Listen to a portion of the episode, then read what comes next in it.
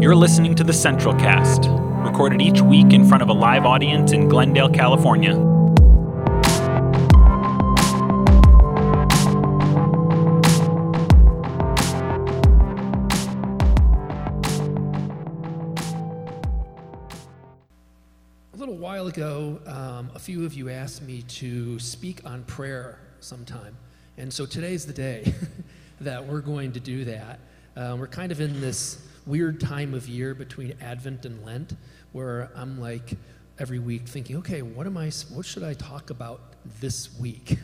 Advent and Lent uh, are, are always. It's always helpful to be in those times of year because it's kind of predetermined what I should be doing. But this time of year, I'm like, okay, what do I talk about this week? Oh yeah, people wanted to hear about prayer, so that's what we're going to do today.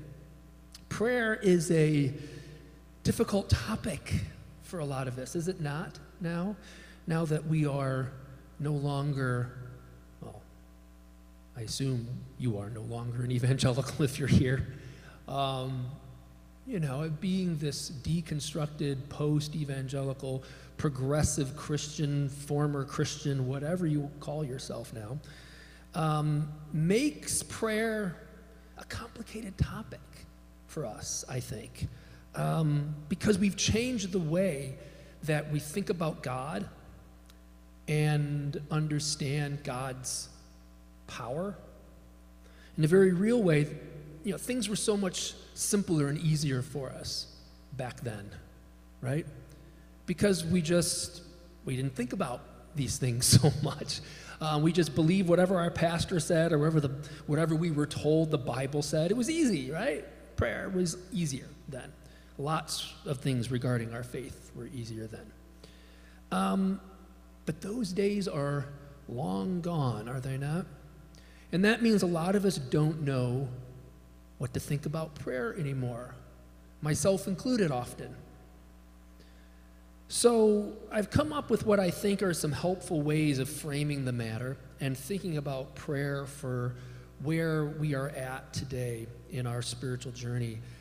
And in order to do that, and, and I should preface this and say this is maybe more about where I'm at, and maybe it's not where you're at. And obviously, as part of our service every week, we have a discussion portion where I'd love to hear your thoughts about this. So I don't want to present this as being like, here's where we're at.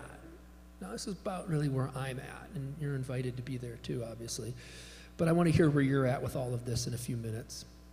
And in order to share where I'm at with all this, I, I want to begin with critiquing certain understandings of prayer that just don't work for me, and probably for a lot of you here anymore.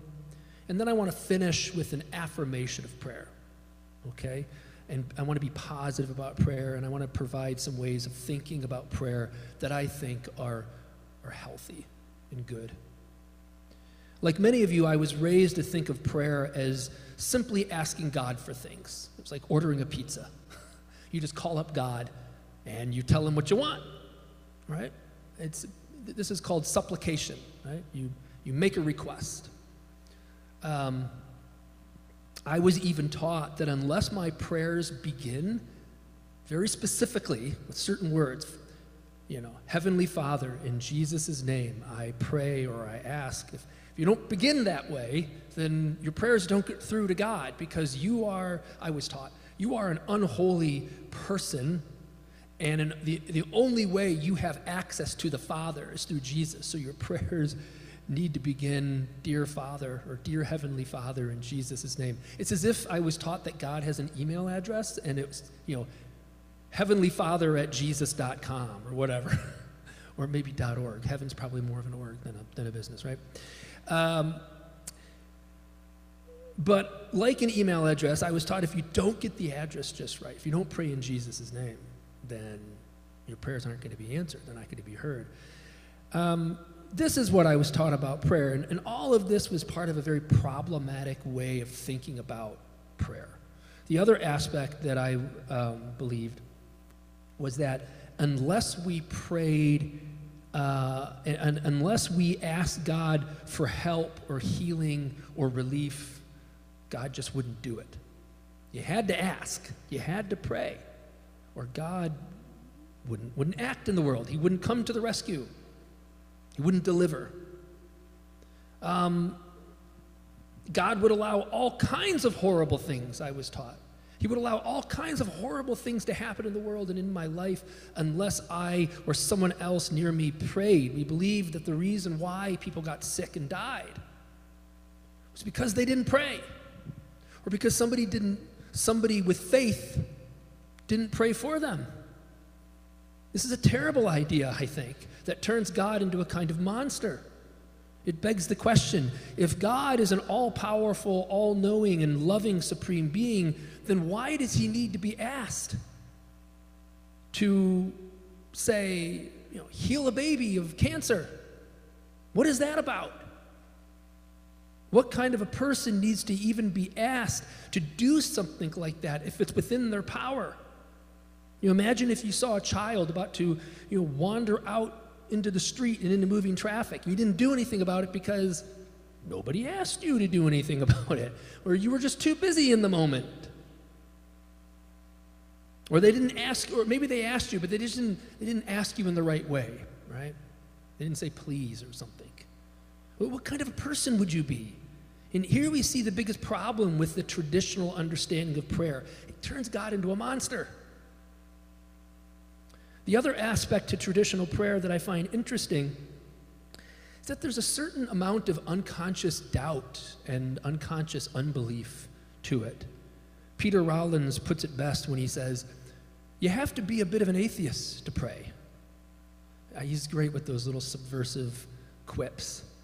You have to be a bit of an atheist to pray, because to pray is to say that maybe God doesn't know what I need, or maybe God's not going to act in the world and on my behalf and do what's just unless I ask.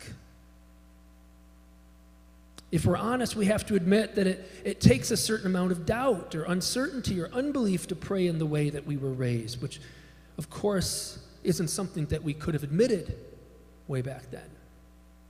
But hindsight is always twenty twenty.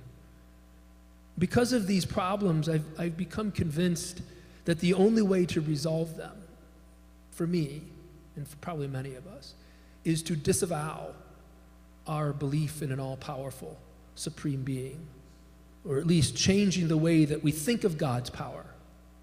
Maybe God's power isn't like magical superpowers, like we see on T V or something, that can override the laws of nature. But maybe God's power works in and through natural processes. I don't know. Or maybe God's power is really the power of love and compassion and the virtues that we see exemplified in Jesus of Nazareth lived out in our lives and in our world. Maybe God's power is the power of love. Maybe that's what it means to say that God is all-powerful. Because love, in a way, is the most powerful thing in the world. We can talk more about that, if you want, regarding how we define or understand God's power. I've just become convinced that in order to get away from the most troubling aspects of traditional prayer, I've, I've had to let go of this idea of an all-powerful, supreme being, kind of an anthropomorphic projection of God up there being like Superman, who can come to the rescue if I just ask the right way or pray with enough faith or quote the right scripture or something. Yeah, I've, I've had to get away from that. It doesn't work for me anymore. I've had to get away from my conceptions of power, God's power, superpowers. Okay, so th- those are my critiques of traditional prayer. And now I want to pivot and talk about what I still affirm and, and love about prayer. I still think that there, there is something meaningful and, and powerful about intercessory prayer. And by intercessory, I mean, you know, interceding on someone else's behalf, you know, praying for others. There's lots of different kinds of prayer, right? Intercessory prayer is one kind. You know, Bob earlier came, was down here and um, read some liturgy that was a prayer. He wasn't asking God for anything. He was leading us, focusing us in prayer on certain ideas. It was more like a moment of meditation than any kind of supplication or intercessory, in, in intercession, right? That too is a kind of prayer, simply a kind of meditation, a way of focusing us collectively, you know, communally on a particular idea. And that's beautiful. That's, that's another kind of prayer. But I want to talk about intercessory prayer for a moment here, because I still find that meaningful. Again, intercessory prayer means interceding on others' behalf, praying for others, in other words. Like we do here every week. It's part of our prayers of the people, where we have you come forward and we have prayer requests. I think there is something still meaningful and powerful about that for a few reasons. The, the first of which is that I believe we live in a universe that is undergirded by mind and consciousness itself. I think science is increasingly showing that all of reality is minded, or a product of mind. We're discovering more and more that mind and matter are not really separate things, but one thing, and that mind and thought courses through all aspects of reality, space and time.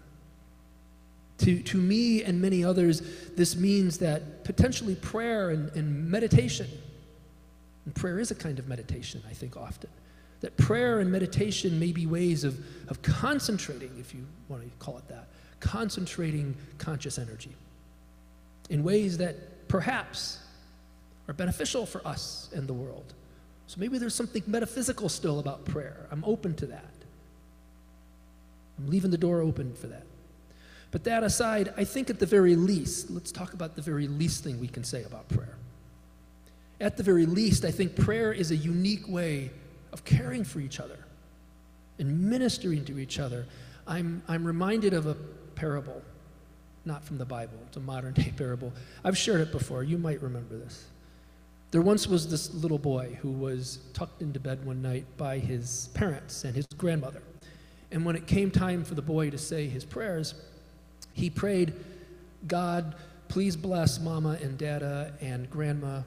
And then he paused and shouted, "And please get me a new red bicycle for my birthday." And his mom said, "Honey, why are, you, why are you shouting? God isn't deaf." He replied, "I know, but Grandma is."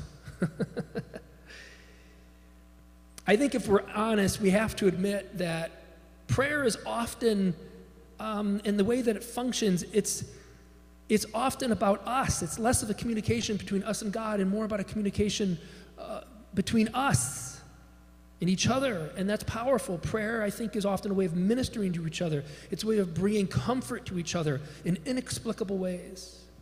It's, it's a way of expressing a deeper form of solidarity with each other in the midst of our sufferings. This is powerful, and I don't think we should diminish that in any way. I, I think prayer is a way of bearing witness. I love that term. What does it mean to bear witness to what's going on in someone's life, to really being present in a moment with somebody, to see them, to hear them, to bear witness. I think, I think often prayer is about bearing witness, and there's something I think really powerful and even therapeutic about that. I've, I've learned this as a hospice chaplain. Some of you don't know I'm a hospice chaplain on the side, and so much of that is about going into a space where someone is, is dying and suffering, and just being present, just being there, bearing witness. That can be enormously, and it's a very simple thing, it can be enormously meaningful to that individual. This too is a kind of prayer, bearing witness, being present in a moment of unspeakable suffering in someone's life. This too is a kind of prayer. Um, therapists know all about this too. And if you've ever been to therapy, and a lot of you have, um, that's what happens in therapy. You just sit there in front of somebody and you share these intimate details of your life, and they bear witness. Jacques Lacan, the famous French analyst, described this as the gaze of the other. There's something powerful about the gaze of the other, which is what happens in therapy. But I think it's also what happens often in church. In, in moments of prayer, there's this gaze of the other, where someone is looking at you, looking into you, seeing you, the real you, perhaps, in a moment of profound vulnerability. The gaze of the other refers to the way that, that, that others, the impact that others have on our sense of self. when we get vulnerable and share intimate details of our lives with others, especially our sufferings, we begin to perceive ourselves and our sufferings differently. We feel seen, we feel heard, and that can be really powerful. That can be really therapeutic. This is actually what happens in A A and in recovery programs. By just being in a community with others where you're honest about your brokenness and your sufferings, there's healing that takes place in those waters, simply by the gaze, through the gaze of the other and bearing witness. And that kind of empowerment happens. I think that's part of what prayer is about. That's part of the power of prayer. We all have, I think, as human beings, regardless of culture, we all have an innate desire to be seen, to be recognized. We're social animals, and we're social animals because our survival depends upon it. It always has. In this way, simply sharing our, our deepest feelings and thoughts with someone, like in a, in a therapeutic setting, or in a church. This is a therapeutic setting. Moments of prayer, that can be really healing and cathartic. And I think often, again, that's what prayer is about. Bearing witness, the gaze of the other, being present with each other in moments of suffering. Hearing each other, seeing each other. This is a way that we bear each other's burdens. And in this way, God bears our burdens, because we're bearing each other's burdens. God, through us, is bearing our burdens in the way that we love and care for each other. Through prayer, but through, through just being there. Just being there, hearing, being present, being a compassionate, empathetic ear. The final aspect of prayer I want to touch on today and affirm has nothing to do with saying prayers, and has more to do with living prayer, embodied prayer. I think perhaps the deepest understanding of prayer, Christian prayer, is about seeing one's life itself as a kind of prayer. Jacques Derrida, a French philosopher from the twentieth century, one of the fathers of what became known as post-structuralism and postmodernism, he loved the idea of prayer, even though he wasn't a religious person. He was pretty much an atheist. But he loved this idea of prayer and thought of prayer as a way of life. He put it, he put it this way. We spend our whole lives inviting, calling, promising, hoping, sighing, dreaming, invoking, provoking, creating, producing, naming, assigning, demanding, prescribing, commanding, sacrificing. We spend our whole lives doing this. And to this list we can add praying, weeping, seeking. We spend our whole lives like this. Because it's all a kind of prayer, he believed, an embodied kind of prayer. In other words, to, to live and to hope and to dream is to pray. To have hope in something, to have hope in life itself, to dream. This is a way of praying. This too is a kind of prayer. In fact, we may say that the essence of all prayer, all true prayer, regardless of the form it takes, is a way of hoping and longing. It's an expression of hope.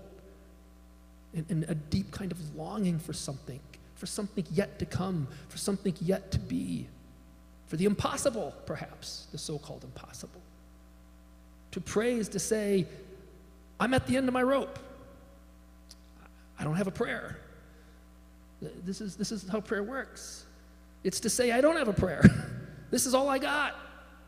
God, where are you? Can anybody hear me? It's, it's a cry of the heart for something. It's an act of hope. It's a call. This is what prayer is. When we hope and long for truth, when we hope and long for love to reign supreme in the world, when we work to bring goodness and justice and righteousness and truth to bear, to, to be, this too is a kind of prayer, an embodied kind of prayer. When we fight for justice, when we march, when we stand up for what's right in a public forum, this too is a kind of prayer, an embodied kind of prayer.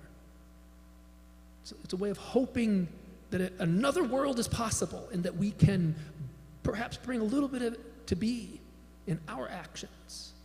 This too is prayer, perhaps the deepest kind of prayer, an embodied prayer.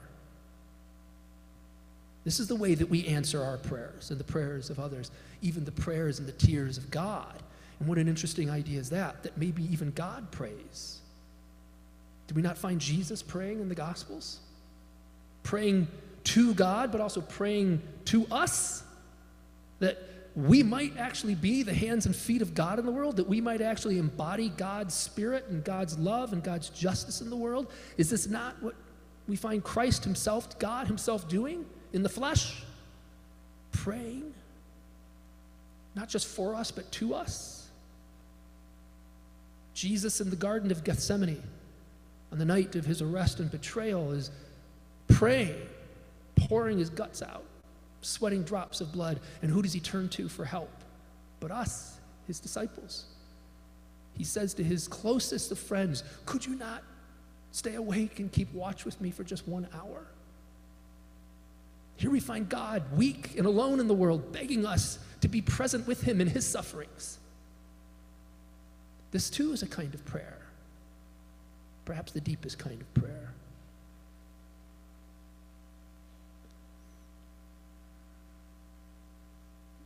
This is what I think Paul might have meant when he says in First Thessalonians, I pray without ceasing.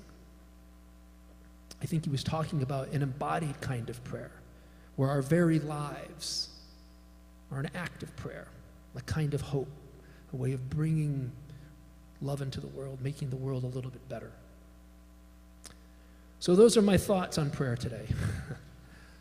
um, And we've already done communion, so we're going to move right into, if you're interested in talking about this, uh, if you have any questions or comments about it, I'd love to hear, you know, maybe what your thoughts are about prayer, how you've worked through prayer, where you're, where you're at with prayer. You know, it's a broad topic.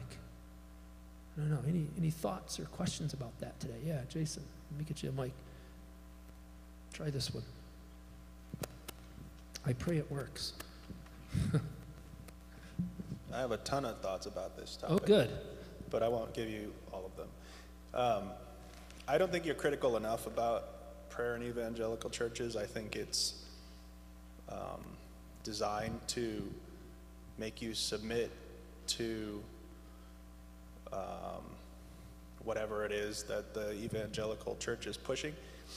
I think it's like worship music. I, I was taught that your prayer has to be emotional and you have to be invested in it. Uh, or else it doesn't count. If you're not praying from your heart, it's not a real thing, you know? And, you know, you talked about having to say the magic code in order to get to God.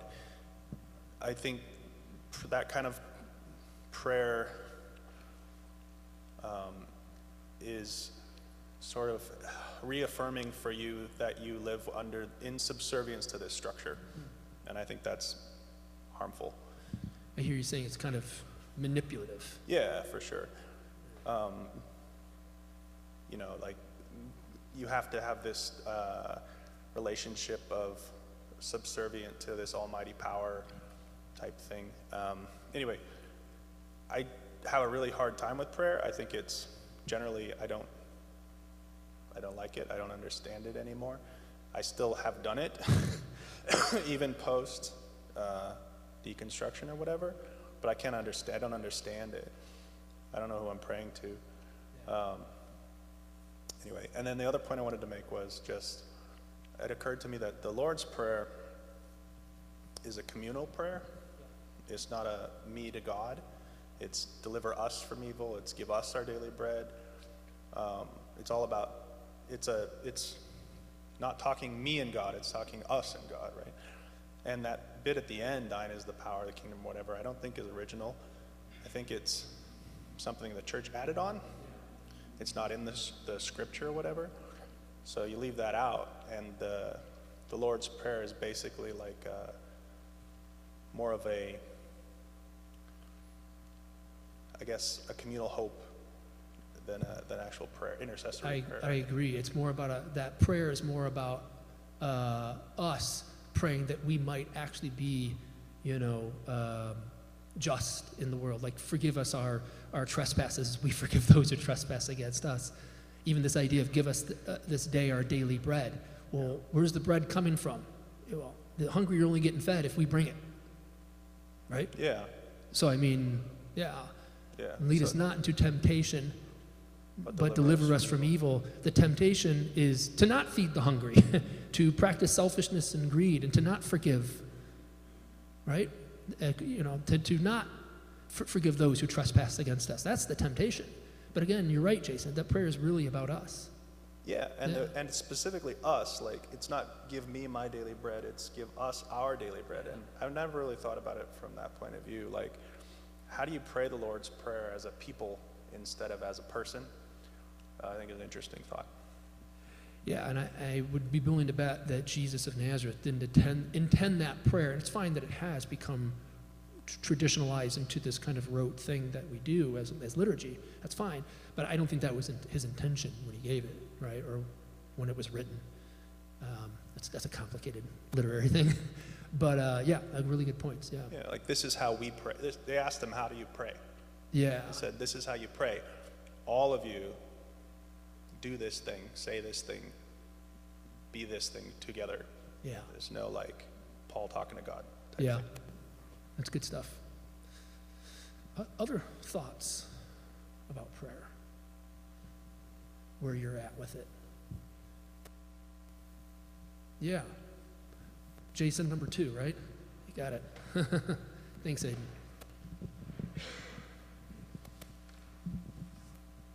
Hi, good morning. Thanks. Um, I'll kind of, I think prayer's big, right? Like, you know, it's, it's, there's so many things I could say, as, as Jason mentioned, and I'll, I'll piggyback on what Jason number one said about some critiques of prayer. You know, I think one that is a kind of a re or a recurring one that occurred to me a few years ago that still stays on my mind is, and maybe considered probably like by some really like um, blasphemous or something, is, you know, one thing that really bothered me at a certain turning point in my life was how I remember my grandmother or, or someone in the church or just generally along the path saying, you know, that when you prayed, you, you know, you always, you could only ask for things for other people, um, or, you know, you had to say like, if it's in your will, God.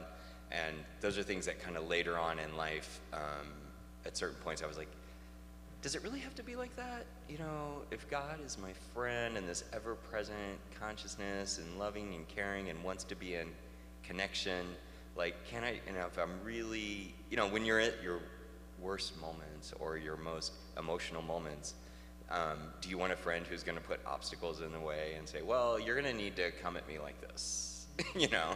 And if it's someone, a family member that you really love or care about or a friend, you know, I think one of the characteristics of those beautiful relationships are when you can just go to them, oh my God, this thing's going on and I, and I really need your help, you know, and you can just throw yourselves on them or, or put it out there. And that's, to me, that's a sign of a really beautiful con direct connection or personal relationship. So that was one of the things I had to discard for myself, um, because that was really getting in the way of me just, you know, talking to God, you know, and having a conversation and being my whole self, in like you would with, you know, someone that you care about and they care about you, you know, like those really intimate, close relationships where you can let go of a lot of that formality. And not that to say that, you know, all those other, there's time and place, and it's a very noble thing to want to teach children, you know, you should really be thinking of others, right? There's a lot of value to all those kinds of things. But in, especially as we get into like today as adults, in this like highly abstract, demanding world with all of our, uh, you know, social media and television, all these influences that are demanding that we be this or be that, and just a lot of which I think gets internalized for many of us and becomes a constant pressure to, you know, you have to do this like this, and you have to do that like that, and you have to, you know. So I think to be able to shed all that and just, you know, talk to God about what's going on, I think can be, and I get rid of all the noise, and can be really beautiful and special, right? I mean, that's what you say to someone like a, a kid or a friend when they're like stuck in their head, you're like, just talk to me, you know? And I, I so I like to bring it back to that, to just really like, sometimes, depending on the situation, but like, you know, a really personal, intimate connection. But it sounds like that works for you. Yeah. Awesome. Sometimes. There's sometimes. Other times. No, I gotcha. Sometimes. No, but that, that's most, honest. Yeah. I think that's great. That's really cool. I'm glad you shared that. Um, that's that's a unique perspective. Thank you. Yeah, other, others today. Yeah, Aubrey. Uh, Jason, would you mind passing that forward? Thank you. Thank you. Hi, guys. Good morning. Um, yeah, I was... Uh, I feel like I, I resonate a lot with what Jason one was saying about like struggling a lot with prayer. Um, I was not raised in a religious um, family, so I feel like I didn't know how. I didn't know the magic words to access God or how I was supposed to do it, what I was supposed to do.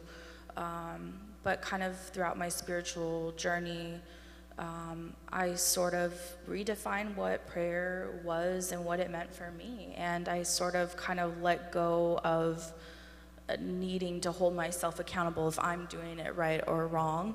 Um, and I mean, sometimes I still struggle with that. I'm like, is there, you know, right way? Is anyone listening?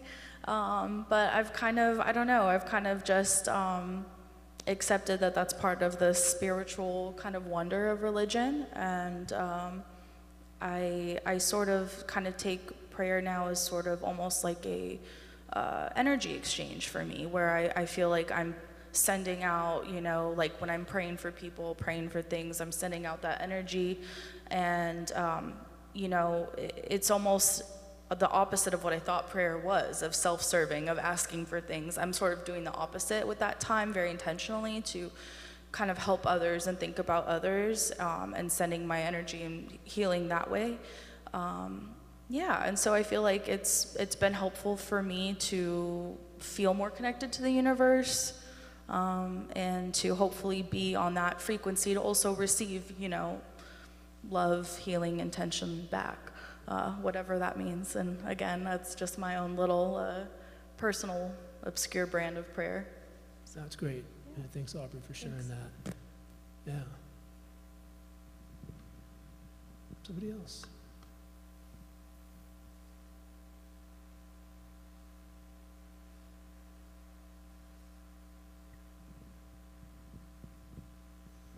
Okay. Every week we end our time together here, our, I guess I want to say like our formal time together, service time together with this prayer. It's really kind of a prayer, actually, because it ends with amen. But this is a benediction, and benediction means like um, a blessing, um, a prayer of blessing to end and to um, gather together. We, we say this together as a way of praying um, as we finish our service together as an active community. So let us, let us bless each other with this now. As we go from this place, we commit ourselves to the path of love, honesty, and humility. We dedicate ourselves, as Christ did, to the cause of justice and the courageous embrace of this life, this world, and each other. Amen. Go in peace.